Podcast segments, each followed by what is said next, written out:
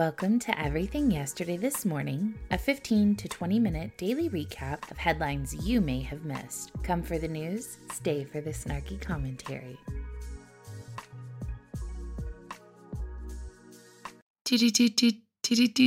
Good morning and welcome to Monday's edition of Everything Yesterday This Morning. I'm your host, literally Heather. Happy Monday morning to you all bright eyed and bushy tailed kings and queens tuning into the show today. I was going to start off the day with a couple um, assembled lowers, but y'all hit Palmetto State Armory's Easter sale hard, a little too hard, as they're all sold out at the moment. With that being said, today's deal is on a Geissele two stage G2S trigger. The regular price of that trigger is $249.99 today you can pick that up for only $119.99, which is a pretty badass deal if I do say so myself. The link, as always, is in the show description. Please check that out. Now, Biden is licking his wounds from yet another L and is now appealing to the Supreme Court to hear its appeal of a lower court ruling against a federal ban on bump stock devices. The administration is defending the ban, imposed under Donald Trump, arguably one of his worst decisions as president, against a challenge by Michael Cargill, a gun shop owner and gun rights advocate from Austin, Texas. In January, the New Orleans based Fifth U.S. Circuit Court of Appeals sided with Cargill and concluding that the ATF, a Justice Department agency, impermissibly reclassified bump stocks as machine guns, which are forbidden under U.S. law. That decision threatens significant harm to public safety, the Justice Department said in its appeal on Friday. Bump stocks allow a shooter to fire hundreds of bullets a minute with a single pull of the trigger. Like other machine guns, rifles modified with bump stocks are exceedingly dangerous. In its 2019 rule, ATF reversed a previous conclusion and classified bump stocks as machine guns, defined under the 1934 NFA that we love so much, said no one ever, as weapons that can automatically fire more than one shot by a single function of the trigger. Federal law prohibits the sale or possession of machine guns, punishable by up to 10 years in prison. Cargill sued, challenging the ATF's rule in 2019, which required him to surrender his two bump stocks. He is represented by the New Civil Liberties Alliance, a conservative legal group. And in January, a full slate of Fifth Circuit judges ruled 13 to 3 in Cargill's favor, but left it for a trial judge to determine whether to throw out the ATF rule. How about we just throw out the NFA and the ATF altogether? That would be great. Let's do that one. As America faces the twin threats of inflation and bank failures, three U.S. congressmen introduced a pivotal sound money bill that would enable the Federal Reserve note dollar to regain stable footing for the first time in more than half a century. Rep. Alex Mooney, joined by Andy Biggs and Paul Gosar, introduced H.R. 2435, or the Gold Standard Restoration Act, to facilitate the repegging of the volatile Federal Reserve note to a fixed weight of gold bullion.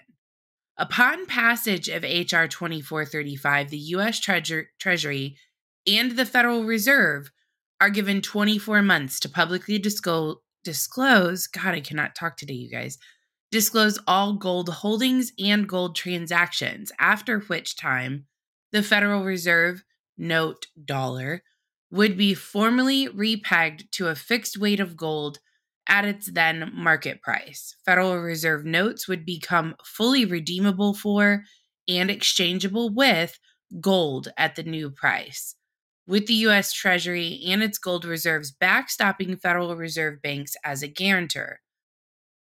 Monetary experts have noted a return to a gold standard would substantially curtail the economic damage caused by inflation, runaway federal debt, and monetary system instability.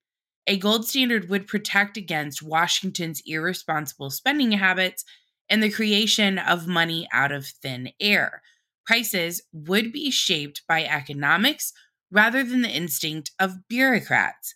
No longer would American families, businesses, and the economy as a whole be at the mercy of the Federal Reserve and reckless Washington spenders.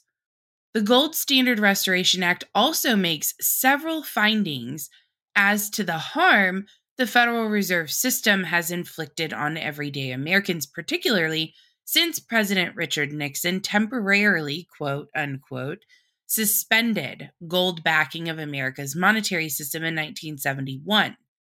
H.R. 2435 points out the Federal Reserve note has lost more than 40% of its purchasing power since 2000 and 97% of its purchasing power since the passage of the Federal Reserve Act in 1913. Historians have observed that the elimination of gold redeemability from the monetary system freed central bankers and federal government officials from accountability when they expand the money supply, fund government deficits through trillion dollar bond purchases, or otherwise manipulate the economy.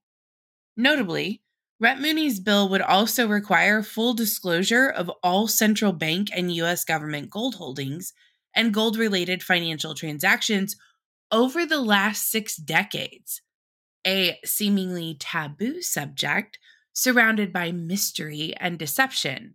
In the years leading up to Nixon's panicked temporary suspension of gold redeemability, abusive U.S. deficit spending and currency debasement had prompted many foreign central banks to turn in their Federal Reserve notes for gold.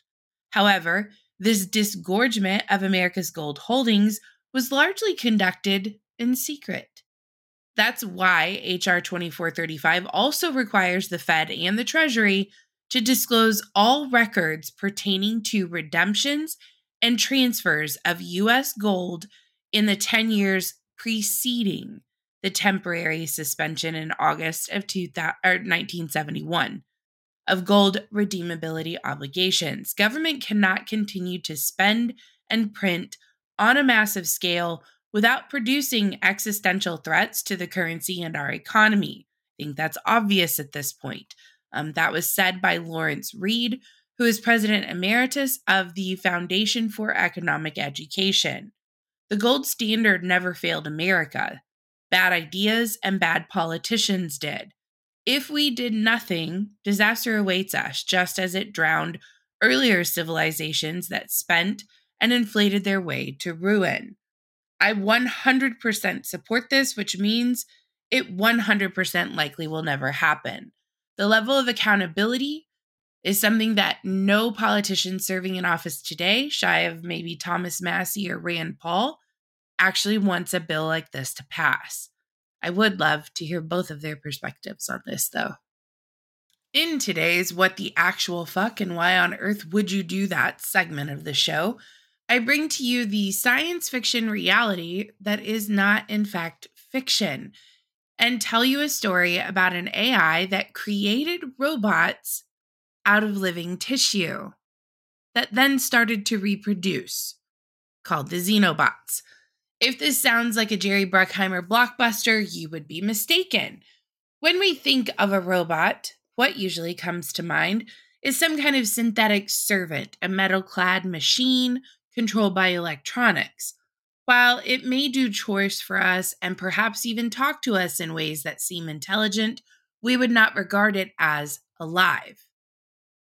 But what if, instead of building robots out of hard, lifeless materials, we built them out of the soft materials that nature relies on.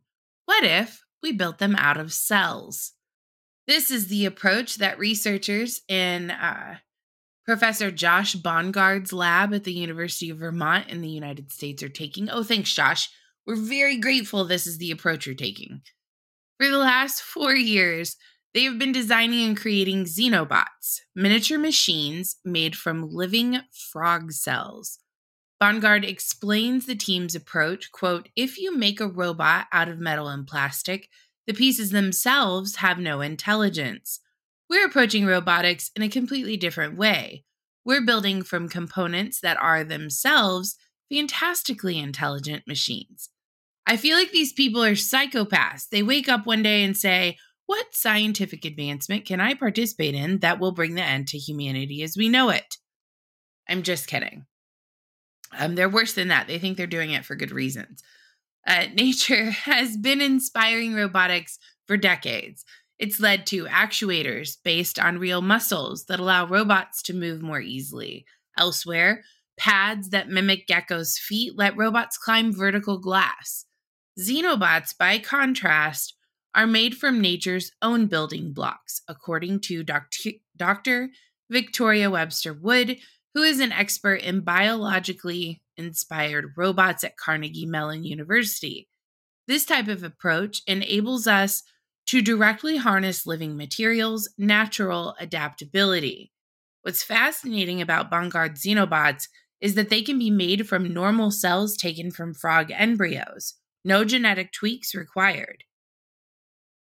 Although scientists already knew these cells could move on their own, in the case that they're being used as materials to generate predictable robot like behaviors, such as herding particles around a petri dish, cooperating like sheepdogs, and even birthing balls of other cells that might be regarded as, quote, xenobot babies.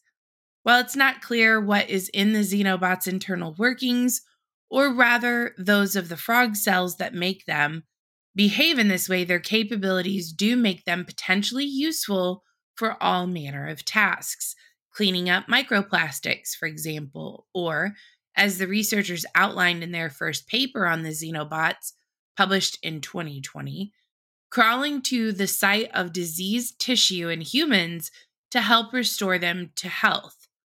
The article in the show description is actually a really cool one. It goes in depth of the process, like into the process of how the xenobots are actually created and how they behave afterwards. I do encourage you, if you find this interesting, to check it out. I'm not going to take up a ton of time in the show to do it, but I wanted to at least mention it to you guys. AI is going much further than having a conversation and writing poems on the internet. Uh, this next story is pretty mind blowing and then also not at the same time.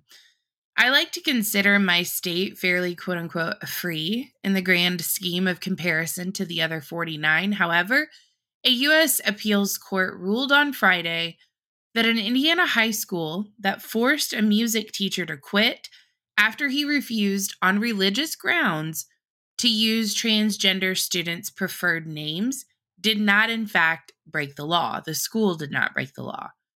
The rights of the teacher, John Kluge, to exercise his religious beliefs were outweighed by the potential disruption that his conduct could have on the learning environment at Brownsburg High School in Indianapolis.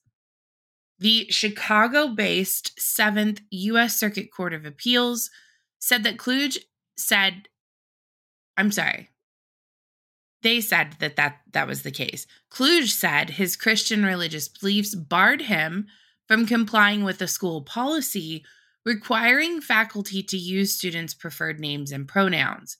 The school initially allowed Kluge to call students by their last names, but reneged after receiving complaints from students and faculty, according to court filings. He said he resigned in 2018 after he was told that he would be fired. He then sued the school in 2019, accusing it of violating a federal law that prohibits workplace discrimination based on religion. He was seeking to get his job back and unspecified financial damages. Kluge is represented by the Alliance Defending Freedom, which is a conservative Christian legal group. Rory Gray, a lawyer with the group, said that he was evaluating Kluge's options. The Seventh Circuit's ruling shows why the Supreme Court needs to fix the standard for accommodating religious employees, Gray said in a statement. Lawyers for the school did not respond to a request for comment. Federal law only requires employers to accommodate workers' religious beliefs if it would not cause them an undue hardship. Kluge, in his lawsuit, argued that allowing him to call students by their last name would not create a burden for the school. The Seventh Circuit on Friday disagreed. upholding an Indiana federal judge's ruling that dismissed the case.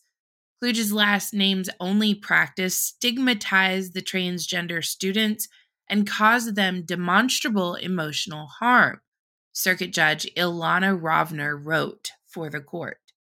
In a dissenting opinion, Circuit Judge Michael Brennan said that it was unclear whether the school could have mitigated any disruptions resulting from Kluge's conduct, and that a jury should decide whether his rights were violated. Or maybe, and I know this is such a novel concept, the courts should just adhere to the fact that our rights are unalienable, which means they are unable to be taken away from or even given away by the possessor.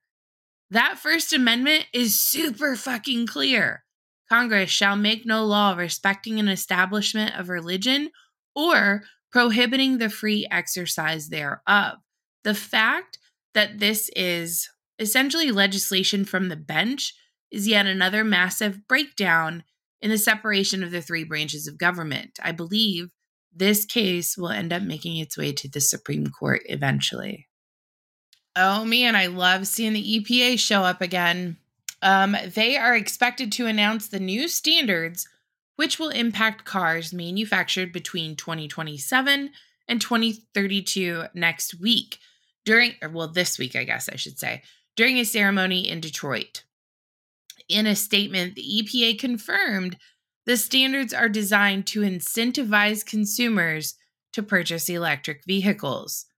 As directed by the president in an executive order, the EPA is developing new standards that will build on this historic progress and support the transition to a zero emissions transportation future, lowering costs for consumers and protecting people on the planet. The agency's statement continued. Because they are currently under interagency review, the EPA cannot comment further on the rules. The proposal expected next week is set to be introduced as the Biden administration continues its aggressive push for more Americans to switch to electric vehicles and to electrify home appliances in an effort to combat global warming. Biden set a goal shortly after taking office for half of all cars cars sold in the United States to be zero emissions by 2030 and has repeatedly visited electric vehicle manufacturing facilities. The future of the auto industry is electric, Biden remarked. There's no turning back. Despite the massive push from Biden and his, dem- his administration and Democratic led states for Americans to more quickly adopt electric vehicles, traditional gas powered cars represented 93% of all new car sales in 2022 and electric vehicle vehicles remain far more expensive and less efficient than alternatives. Overall, the average cost of a new electric vehicle was $64,338, while the average cost of a compact gas powered car was $26,101 as of last year.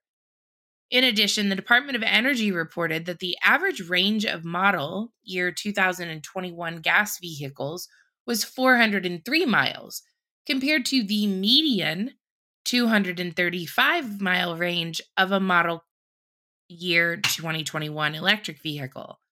In addition, the EPA's ambitious standards are set to come shortly after the Biden administration proposed a series of rules on how it would implement electric vehicle tax credit provisions of the Inflation Reduction Act. Under the provisions, consumers will only be able to receive tax credits for electric vehicles that are manufactured with a certain amount of critical minerals and components from the United States or nations the United States is in a free trade agreement with. However, because the US supply chain currently sources an outsized share of its critical mater- minerals and electric vehicle battery components from China and other foreign nations, the rules will greatly restrict which electric vehicles will actually be eligible for any tax credits. China currently boasts 78% of the world's cell manufacturing capacity for electric vehicle batteries, according to a Brookings Institution analysis that was released in July. We talked about that on the show, actually. Uh, with that being said, it's just yet another thing that forces us to be dependent on China, and that's a mistake. Police in New Mexico fatally shot a man Wednesday night after responding to the wrong house during a domestic violence call. Once on scene, officers mistakenly approached the wrong address, knocked on the door. The statement from the state public safety authority said the officers identified themselves as police, but no one answered. The statement said officer body camera video shows that the, as the officers backed away from house, the house, the homeowner opened the screen door armed with a handgun. One or multiple officers fired at least one round, striking the homeowner, who police identified as 52 year old Robert Dotson. After Dotson was shot, his wife emerged in the doorway and opened fire with a handgun, the public safety agency said, prompting return fire from the officers. Once she realized that the individuals outside the residence were officers, she put the gun down and complied with the officer's commands. Dotson was pronounced dead at the scene by the Office of the Medical Investigator. His wife, who was uninjured, has not been charged with a crime. Well, I wouldn't fucking think so. In a video statement, Farmington Police Chief Steve Hebbe acknowledged the mistake and said he was heartbroken by the circumstances. He said after the officers released statements, body camera video will be released within a few days showing a chaotic scene. Hebbe said it was a very dark day for the Dotson family, the community, and the police department. This is such a horrific and sad story, and I feel really bad for this woman for losing her husband in a situation where it wasn't even the right house. But please tell me again how the police are the only people that should be allowed to have guns. Anyway, a second batch of classified documents detailing the United States analysis of global hotspots has been leaked online in a suspected Russian plot. Ooh, man, that language feels familiar. More than 100 documents are feared to have been obtained in what a senior intelligence official called a nightmare for the Five Eyes, which is a reference to the intelligence sharing agreement between the US, Britain, Australia, New Zealand, and Canada. The documents cover the war in Ukraine, China, terrorism, and the Middle East. The Pentagon confirmed the leak, but said that some of the documents, as with the other reported leak, have been doctored to downplay the strength of U.S. allies. The first tranche of documents appeared to have been posted in early March on Discord, according to Aric Toler, an analyst at Bellingcat, the Dutch investigative site. Friday's documents were published on the controversial message board 4chan and subsequently spread on Twitter. The documents include photographs of charts of weapons that will be delivered to Ukraine, as well as estimates of troop and battalion strengths. Pentagon officials said the documents were real, but appear to have been altered. One of the documents leaked on Friday was a map showing the status of the war in the Ukrainian town of Bakhmut, which for six months has been the center of fierce fighting.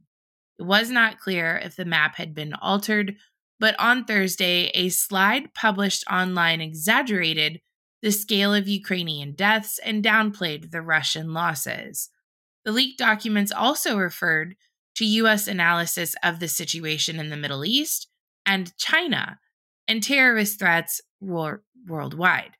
Sources told the paper they were not believed to have come from Ukrainian officials. Of course not, because why would they do wrong? In part because the documents came from the offices of the Pentagon's Joint Staff, and Ukraine did not have access to them. Not once, but twice?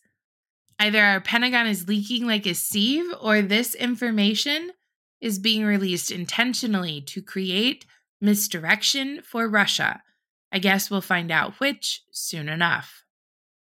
Just quickly, and because I think it's worthy of mentioning, in his annual letter to shareholders, JP Morgan Chase Jamie Dimon suggested that the US government and climate conscious corporations may have to seize citizens' private property to enact climate initiatives while there's still time to stave off climate disasters.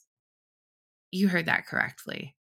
Dimon declared Tuesday that governments, businesses, and non governmental organizations, or NGOs, may need to invoke eminent domain in order to get the adequate investments fast enough for grid, solar, wind, and pipeline initiatives. In his letter, which touted the successes of the financial services company in 2022, as well as providing shareholders a vision for its future, Dimon made the case that it may be time to justify eminent domain in America to ease the climate crisis. According to the CEO, such drastic measures may be employed because time is short. The window for action to avert the costliest impacts of global climate change is closing, he said, along with mentioning his concern that the quote, ongoing war in Ukraine is roiling trade relations across Europe and Asia and redefining the way countries and companies plan for energy security. The need to provide energy affordably and reliably for today, as well as make the necessary investments to decarbonize for tomorrow, underscores the inextricable links between economic growth, energy security, and climate change. We need to do more, and we need to do so immediately, Dimon added. The CEO justified this potential government and corporate seizure of public property, saying that we simply are not getting the adequate investments fast enough for grid, solar, wind, and pipeline initiatives. Why do you think you aren't getting those investments, Jamie? because we don't believe in them garnering a robust ROI.